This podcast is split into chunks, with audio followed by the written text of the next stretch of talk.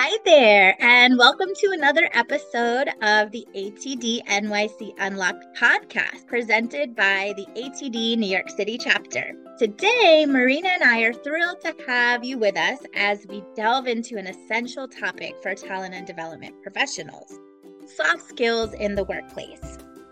Joining us is Scott Asai, a talented expert who helps managers become leaders by honing their soft skills. With a background in psychology and organizational leadership, he is a certified professional coach and a Clifton Strengths coach. As a TEDx speaker, he knows how to captivate audiences and provide practical strategies for soft skill improvement. So, stay tuned as we uncover the importance of soft skills, how they benefit you and your team, and gain valuable insights from Scott's expertise. Before we dive into our chat with Scott, let's hear today's trivia question. Take it away, Marina.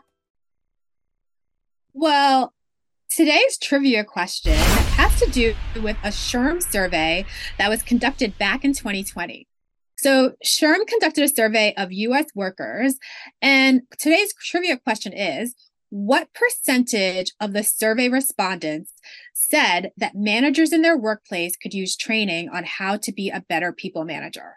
So, again, that question is what percentage of respondents said that managers in their workplace could use training on how to be a better people manager? So, of course, you're going to have to wait until the end if you want to hear the answer. But in the meantime, you know, what do you think the answer might be? All right, moving on to today's topic. So, before we get into it, uh, hey Samantha, you know, I was scrolling through the internet as one does, and I came across this report that LinkedIn did back in 2019, a 2019 Global Talent Trends report. And it found that 89% of recruiters say that when a hire doesn't work out, it usually comes down to a lack of soft skills. Does that surprise you at all?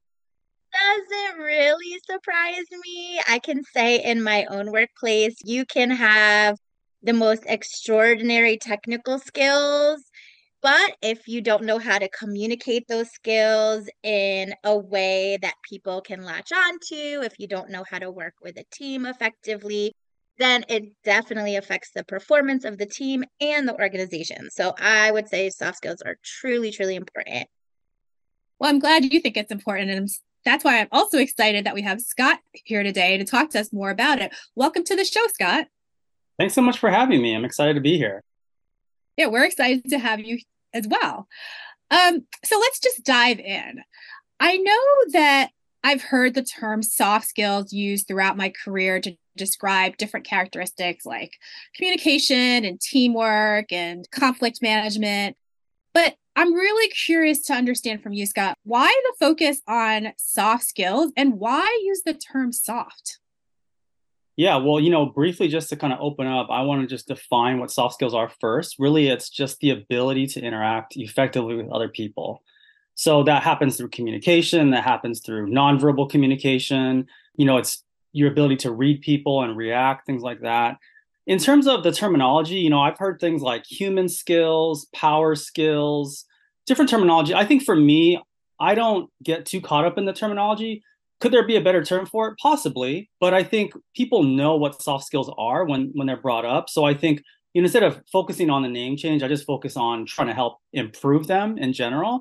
So I don't have as much of an opinion on the name as I do in terms of how to get them better for people.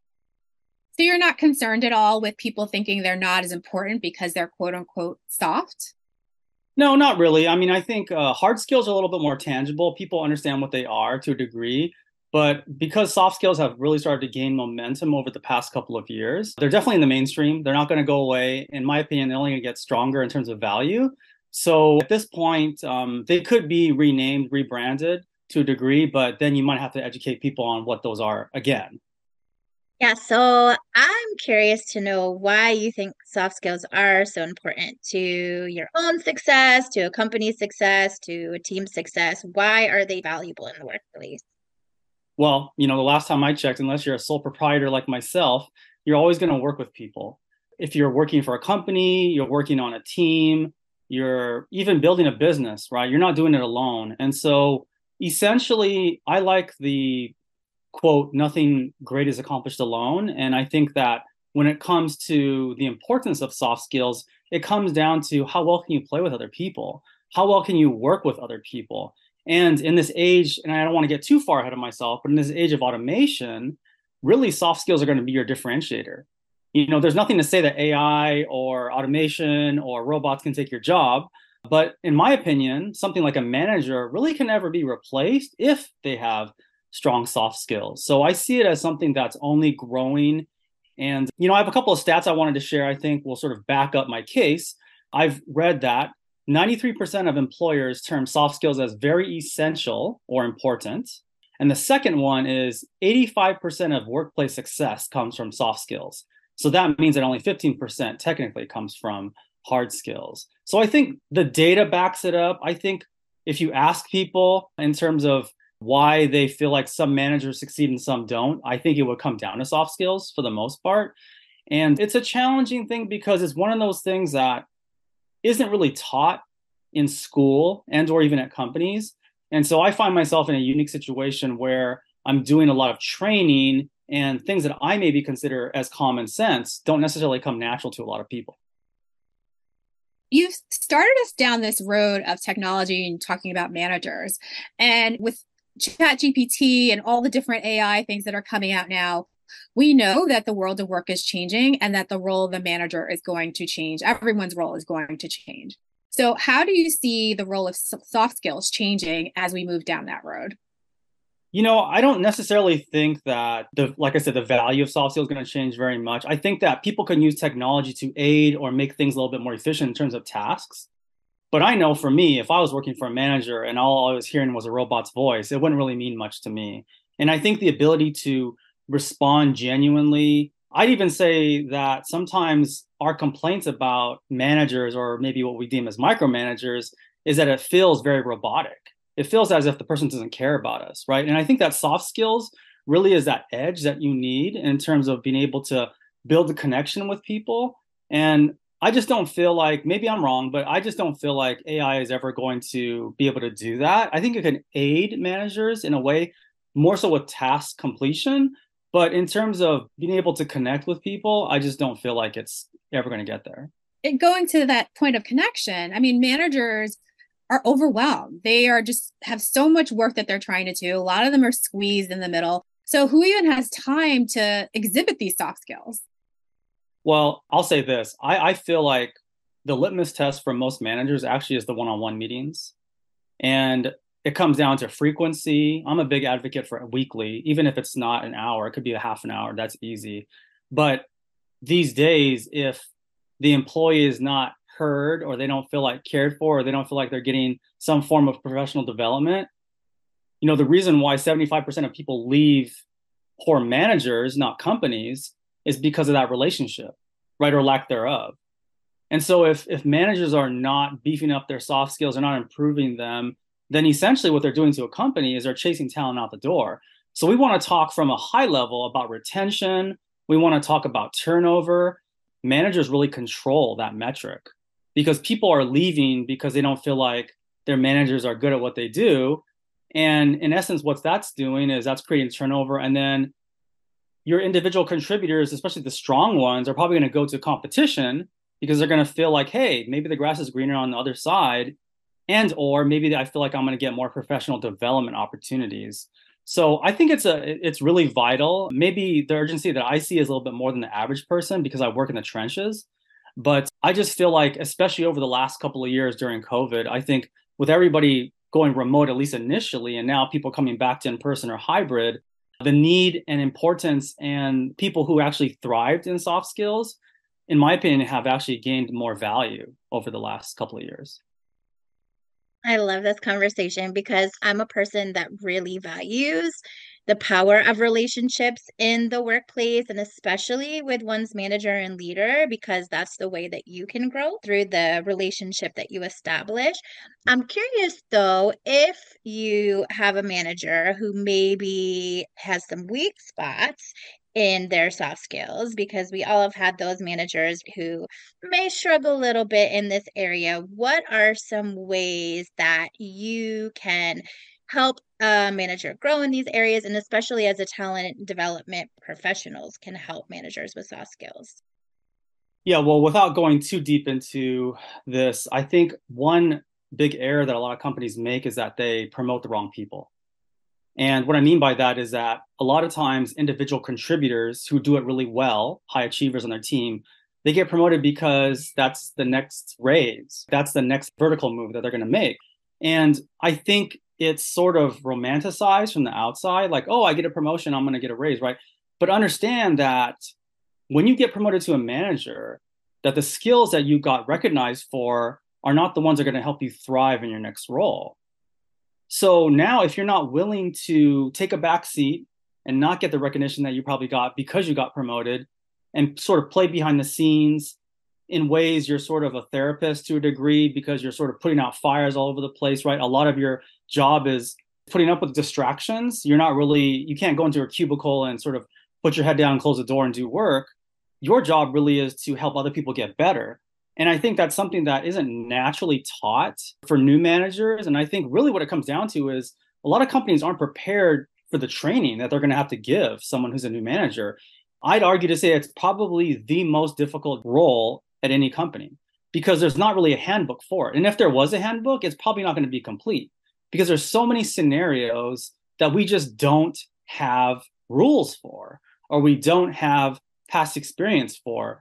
And so it's a really unnatural transition. And I think companies who want to do that, in my opinion, really should identify who the natural leaders are and or call on people who are doing a good job at managers to either identify or mentor future managers because most of the time I would say that a lot of managers really shouldn't be in that role. And it's not necessarily always their fault. There's a little bit of fault that falls on the employer because they put them in that role. And you've if you've taken someone out of their sweet spot and you've put them in a position where they're essentially going to flop, there has to be a little bit of a responsibility on the employer for not identifying that that person probably wasn't a good fit for that role in the first place. So I just want to backtrack and ask you to clarify a little bit because you just talked about our audience is full of talent and development professionals. They're the ones that are on the ground doing the thing that you just described as being so hard. And you talked about identifying natural leaders. So are you saying that soft skills come to people naturally? And what's the point of doing the training? So I think that if you can identify people who have natural leadership abilities, which means that they're leading people and people already view them as leaders, whether they have positions or not. Those people are going to have probably a, a quicker learning curve. They're going to be able to pick things up regardless of whether they have experience.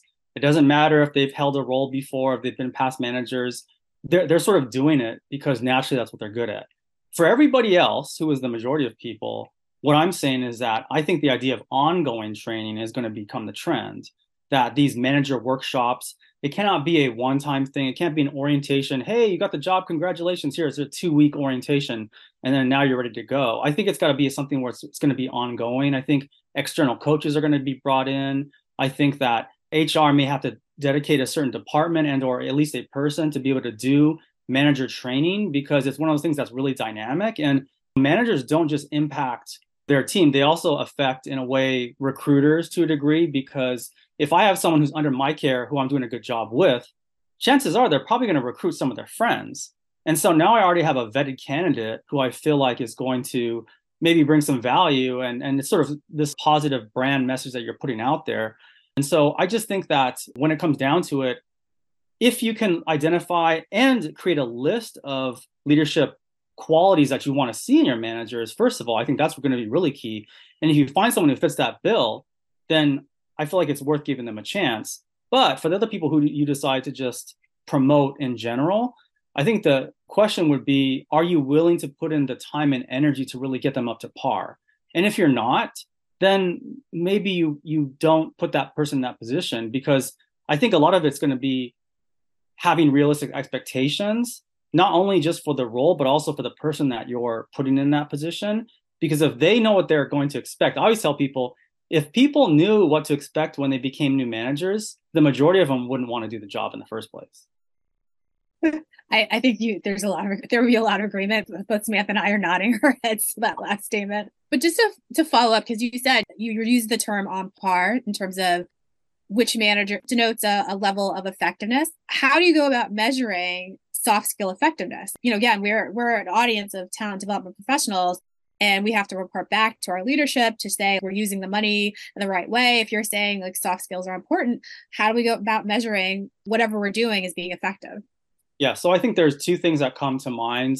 First if you want to go anonymous and you sort of want this sort of anonymous feedback as long as you're getting it really you can go through surveys and i think those are going to be internal and they're going to be on probably a point system you know hey rank this manager from one to five in these particular areas. That's a little bit more of like a gallup i would say approach to it but ultimately, I think it's going to come down to feedback. And that's going to come through observation. That's going to be doing 360 feedback through the individual contributors, through coworkers, through supervisors. Because what happens is that sometimes what, with someone who maybe lacks some soft skills, there's a lack of self awareness. And the lack of self awareness is going to trickle over to a lack of social awareness, which means that the way they see themselves and the way other people see them is a little bit far off. So if I'm if I'm a manager with say, you know, high emotional intelligence and I say to them, well, you know, I'm going to do my best to actively listen, but know that my tendency is to just want to get in there and fix things. At least I'm aware of that and I'm going to try to work on that and I'm going to ask for accountability probably from people who are above me or at least on my peer level. But for people who lack that, a lot of times it's a matter of, well, yeah, I'm a good listener and the person's like uh no you're not. And really what what matters is actually the person who's being listened to right? It doesn't really matter what your opinion is at that point right? That's a that's sort of a, a branding issue. And so i think a lot of times what happens is there's the way to measure it because it's not as tangible as say a hard skill is really you have to gather that feedback. And when that feedback starts to match up what other people are saying and what you're saying about yourself is really accurate then you can have a better idea of like what you actually need to work on. And if you're doing well then you know you should be recognized for doing that well. But i think there's always room for improvement. And i think also a leader's willingness to not only give feedback but able to actually receive feedback and even ask for it i think is a sign of humility. It's also a sign of maturity. And if you as a manager feel like you're bulletproof you're off to a bad start because you're already going to be on the most wanted list at your work because people are going to know that you're far off from from where reality is. And so you know, I don't think that people really expect their managers to be perfect. Quite honestly, if you do, like, you're going to be disappointed. But people expect honesty and transparency from their managers. And that means things like conveying messages from up top that it doesn't feel like it's PR-ish. It has to feel genuine. And even if they're not getting the answer that they want, I would rather hear the raw, honest answer that's not going to throw the company under the bus versus feel like, you know what, I, I really can't trust him or her because I feel like the answer is really fabricated. So at the end of the day, I think when it comes to soft skills, I mean, I hate to say this, but I think a lot of times you can smell out a fake. And and it, it happens over time. And even though soft skills may, may not be something you can write down and say, yes, this and that, besides something like a feedback type scenario where you're ranking things, I think you ask around and you get that verbal feedback via observation, interaction, and you'll know right away who's effective and who's not. This is so fantastic. I want you to come into every workplace and give these types of training and coaching because I think everybody could benefit. So, you touched upon briefly, but it seems to be this common theme these days in all of our episodes about AI, and especially that soft skills are going to become that much more important. How do you see technology helping teach soft skills? So I know that there definitely are some gamified activities or options that are out there that help move people along. I think people are I think the reason why people like games is because they're very achievement oriented. That's one of people's motivators. And so they want to see they're making progress on this bar, right? It's like a video game or something like that. And those are good. I think those are good entry points. Um, online courses are helpful but uh, but I'll say that online courses have their limitations because they're just purely information. There's there's usually not interaction. If you're sort of pushing play on something and you're watching it, I think it's a good, like I said, it's a good starting point. It's a good way to sort of get your feet wet. I also think that if if done right, I've seen training courses where there's sort of these mock mock questions asked, and then you're you have to hit record and and record an answer, and then you get rated or something like that or judged afterwards. I think those are those are all good things ultimately, the reason why I'm such a big advocate of soft skills over something like AI in terms of where we're going with technology is the fact that I think, like I said before, I think COVID really exposed that. When people went home, and let's just use, we're, we're talking about managers here. As a manager, if you were used to being a people manager in person and now you're a people manager remotely, I'd argue to say that if you had problems in person, you're going to have way more problems remotely. Now, do I think that the same principles work for the most part in person and remotely? Yeah, I do actually. I think that things like building a connection, making sure that you're helping people solve their problems, giving them the resources that they need, listening to them, helping them be independent, not dependent upon you to find answers and create their own solutions. Those types of things are going to work regardless of the working situation. But I think someone who like to look over their cubicle and see someone who's working or someone who wants to like kind of peek in on their work and look over their shoulder you can't do that anymore. So if anything i think you know i've heard the statistic that 43% of managers experience burnout. That's higher than any other role at a company. I mean maybe there's other roles that are out there that we just don't know about but for a role that everybody knows what that is that's really high. That's like almost one in two people. Now why is that? Well there's a lot of reasons for that. I'd say one of the reasons why is that a lot of times managers are playing dual roles. They're still individual contributing, and then they're also told to manage. So essentially, they're doing two jobs. My question would be back to is is the cost worth it in the beginning part? If you knew what you're getting into, would you still get into it? And I think for most people, the answer would be no, and that's okay. But people have to understand that if they want to climb this ladder, that companies should be offering other options. The natural next role after being successful in your individual contributor role shouldn't always just be a manager because it's a different skill set. And quite frankly, if companies are not willing to teach that skill set, then they're really not going to succeed in it. And it's nothing against the person, it's just the reality that it's a very dynamic thing. I tell people that you can learn leadership skills, but to be a great leader or be a great manager, it's also there's also an art form to it. That's why you really can't learn it completely from a book. I could go through a course. I could get a, a master. I have a master's in organizational leadership, but I'm not going to say that that was more important than managerial experience. Let's not shortchange the fact that some people have natural talent toward it, but for the most part, too, like most jobs, being a great manager is something you really got to work at. And I think that the great ones separated from the good or the, the poor ones is really how strong are their soft skills and i think that's only going to help them rise to the top in this age of automation where i i just can't imagine being managed by a robot it might happen though yeah, it might happen. I don't want to be that person who's under that, but you know, it might I happen. hope not. There's going to be some organization out there that's like, it's going to be cheaper and more effective if we have people managed by robots. It's it's probably going to happen in our we'll lifetime. teach the robot soft skills. How about that? oh, yeah, that's cringeworthy at best, but. And on that note, we come to the close of our uh, episode today. We just have a few more questions. One question we typically ask our guests is what is a tip, trick, or hack that you would like to share with our listeners today? Yeah, I'm glad you asked this one because I actually do this in almost all my talks, uh, which have been virtual for the last couple of years because that's where work is. When it comes to soft skills, I always tell people that you can agree that soft skills have importance intellectually. There's not a lot of people who would be like, no, no, no, no, soft skills are not important. The question is, is do you want to get better at them? And the only way to get better at them is to practice. So in a lot of my talks and workshops, I make sure that I do some type of role play, demonstration, where I actually have people observe and or repeat back or play certain roles. When someone says to me as an example, how do I get better at public speaking? My answer is do it. And they're like, well, wait, wait, wait, what do you mean? What do you mean? I'm like, you need to volunteer to do it. Whether that mean Toastmasters, whether that mean doing a presentation at work, whether that means like asking to be part of the interview team i don't i don't really it's a, it doesn't really matter paid or unpaid doesn't matter but it's a situation where we go back to the idea of soft skills are like a muscle they only develop when you use them and so my tip would be if you want to get better at a soft skill pick one and then figure out how to practice it That is sound advice. And I hope people take you up on that.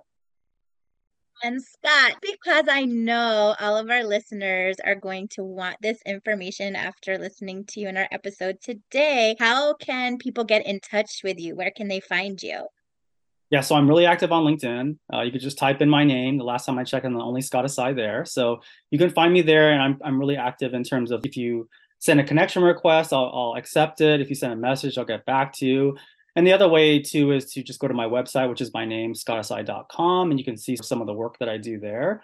But those are probably the two best places to reach me. And I would love to have a conversation. I would love just to connect with you. To me, I feel like I practice my soft skills. I'm not all talk. And so if you have questions, you want to ask something, you're curious about training, I would highly recommend you to reach out. I don't bite. That's great. You hear that, everyone? Reach out to Scott. He's going to get back to you. Thank you so much, Scott, for being with us today. And now I want to turn it back to our trivia question. I asked earlier that SHRM conducted this survey, and the question was what percentage of respondents said that managers in their workplace could use training on how to be a better people manager? And the answer is 57%. And interestingly enough, an additional 50% of respondents felt that their own performance might be enhanced if their manager received training on how to be a better people manager. And most of the areas that they suggested managers could improve were soft skills, communication, time management, delegation, etc. So again, learned anything from today's episode, it's bone up on those soft skills. Thanks everyone for joining. See you next time. And thanks again, Scott. You're welcome. Thanks for having me.